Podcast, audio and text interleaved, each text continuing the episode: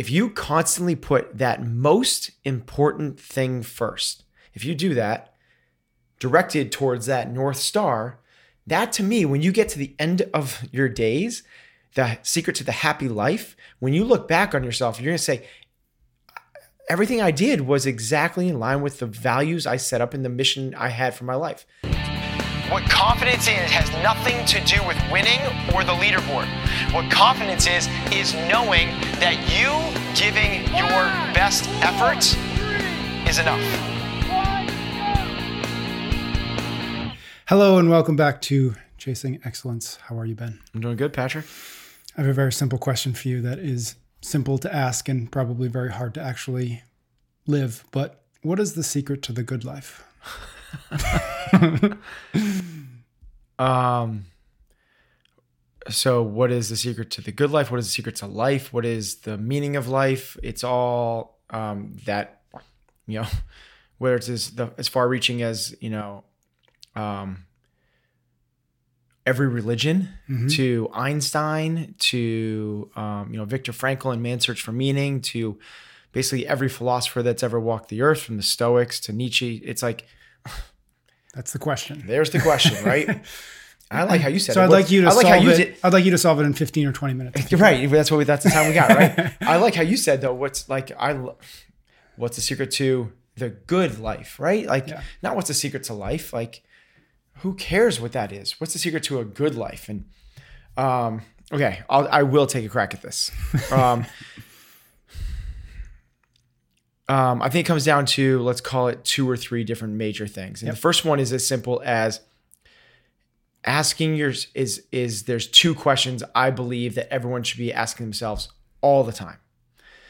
The first one is what how am I going to live a fulfilled life?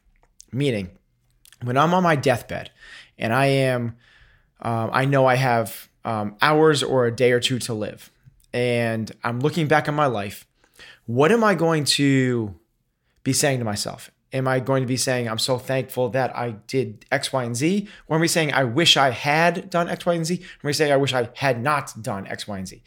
And it doesn't need to be like, people are like, okay, it's gonna be about love and relationships. No, it could be like, I wish I had worked harder when I got a chance to play um, you know varsity baseball. Like that's a like okay that matters. Like i it could be i wish i had not quit in my boy scouts and i become an eagle scout. Like that's okay. Like what are the things that you're going to be wishing on your deathbed that you're going to be looking back on saying i wish um, i had done this. I wish i hadn't done this or i wish i had spent more time doing this? And obviously it's going to come back to that old saying no one on their tombstone has ever said i wish i had spent more time in the office yep. right Maybe, maybe not. Maybe you're going to say, I wish I had started that business. I wish I had um, followed that passion I had of and opened up a restaurant. That might be something that's not a right or wrong thing. That's more time in quote unquote the office. So the first one to me is not letting societal pressures move you in a certain direction, but thinking about yourself from a third party view, almost like from up above, looking back on your life and saying, what am I going to be asking myself when I'm about to kick it and saying, this is a fulfilled life to me? So that's essentially a 10,000 foot view. The second question I think that people should be constant, and that might be a type of thing you need to revisit once a week, once a month, once a year, whatever it is. But I do think that revisiting that question frequently matters. It keeps you kind of steering towards a, the, the, the bright shining object that matters yep. and not getting distracted the by North Star. The North Star, love yep. it. Okay. Um, from there, the next question I think to be constantly asking yourself, and this is, I believe if you do this, you're gonna it, it'll it'll change people's lives. If people, it's constantly be asking yourself, what is the most important thing I should be doing right now?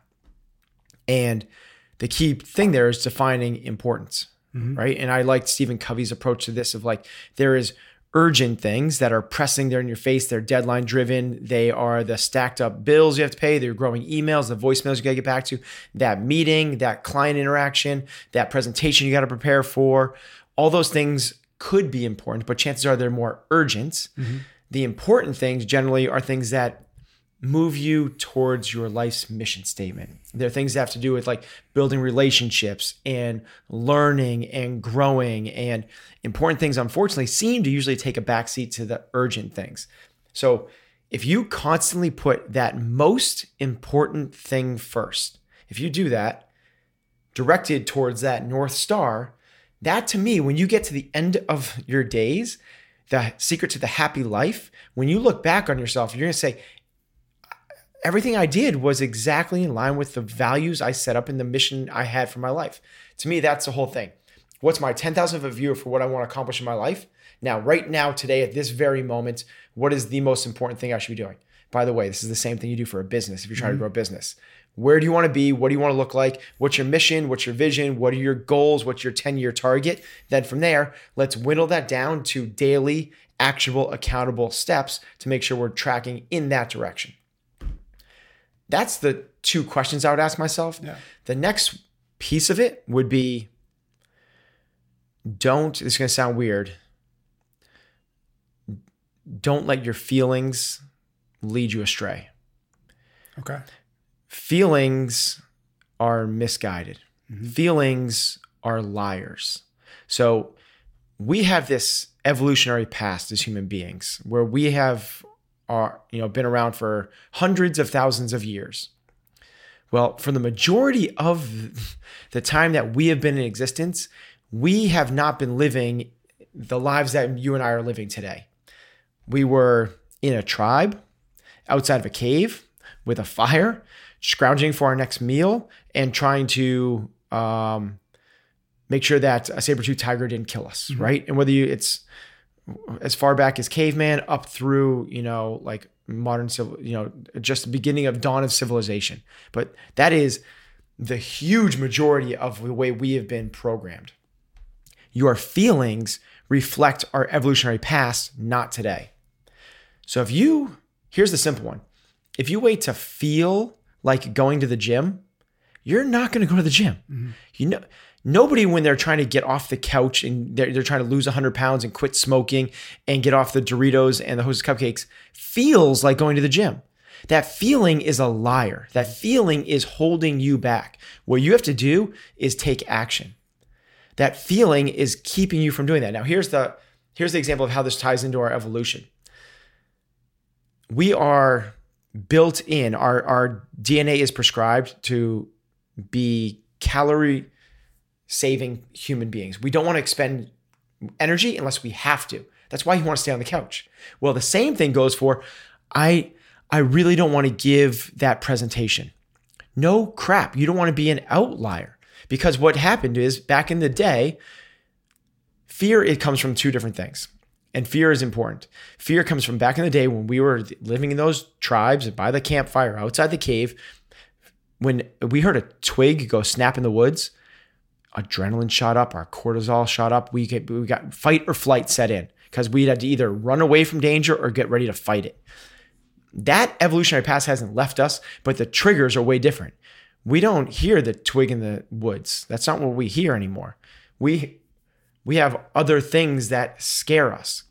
The other thing that sets up fear for us in an evolutionary standpoint is being ostracized from the group. So it's either the twig in the woods that goes snap, which is physical danger, or I don't I want to be a part of the group. Because if you get ostracized from the group from being not helpful, from being not skilled, from um, being a threat, then the chief kicks you out. And in a day or two, you die from exposure. You can't, or you get eaten by the saber-tooth tiger. So our evolutionary past is setting us up. The twig in the woods still kind of good. If you're standing on the edge of a cliff and your friends are like, jump, jump, and it's 60 feet up, you're having that same feelings because there's danger imminent. That matters. But the other danger of being ostracized from the group is gone. Like that's a that's an old evolutionary part of our DNA that does not exist anymore.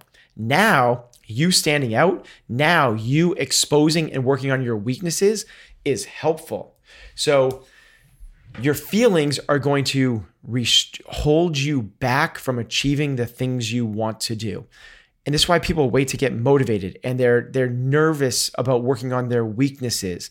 They don't want to um, do something that scares them. They don't want to be a leader because if you're a leader, they might say, You're not a good leader. You don't belong here. You're out. Or the leader of the tribe might say, You're a threat to me. Get out. What we've been ingrained in through our human DNA is to just blend in. And that part is going to hold us back because our feelings want us to do that. And a chemical cascade through our body of hormones is actually promoting these actions. It's promoting you not to live a fulfilled life. It's promoting you to survive.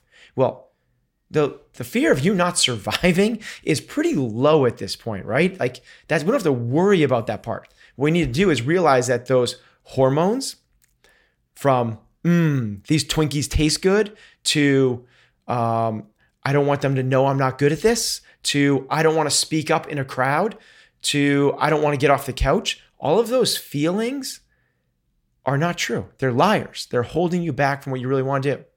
This goes right down to like love. People people are like people think that love is a feeling. Like I just I just want to be in love. Like love is an act. Love is something you do. If you want to be in quote unquote be in love, you you, you it's a verb. It's not a feeling. You give love. You do love. If you love something that's when you become in love. So people are just waiting and waiting and waiting for the magic love moment and they never get there. I want to feel passionate about this. I want to wait. I can't wait for me to find my passion. It's like you're, you're not going to find it if you're waiting for your feelings to guide where you want to go instead set up the directive of your life the 10000 foot view of what are you going to ask yourself on your deathbed then from there What's the most important thing you can do right now to make that happen? And F your feelings. If you mm-hmm. don't feel like doing those things, I don't care. In fact, that should be a signal that's exactly the thing you should be doing. I really don't want to work on this presentation. Go. I really don't want to write my next manifesto, this book. Go. I really don't want to go to the gym. Go. I really want to snooze. I don't want to get up right now. Go. You know, I really don't want to go home and have that conversation with my wife about X, Y, and Z. Go. Like, I really don't want to go over there to my coaches and tell them how much I love them. Go. Like, all those feelings are holding you back from exactly what it is most of us want in life. I kind of feel like I, I don't even want to ask another question. I think that's really good. I think we should wrap it ranted. up. Ranted. Yeah, that was awesome. All right, I'm going to go do something, but I'm going to end this podcast. All right, Thanks, awesome. Man.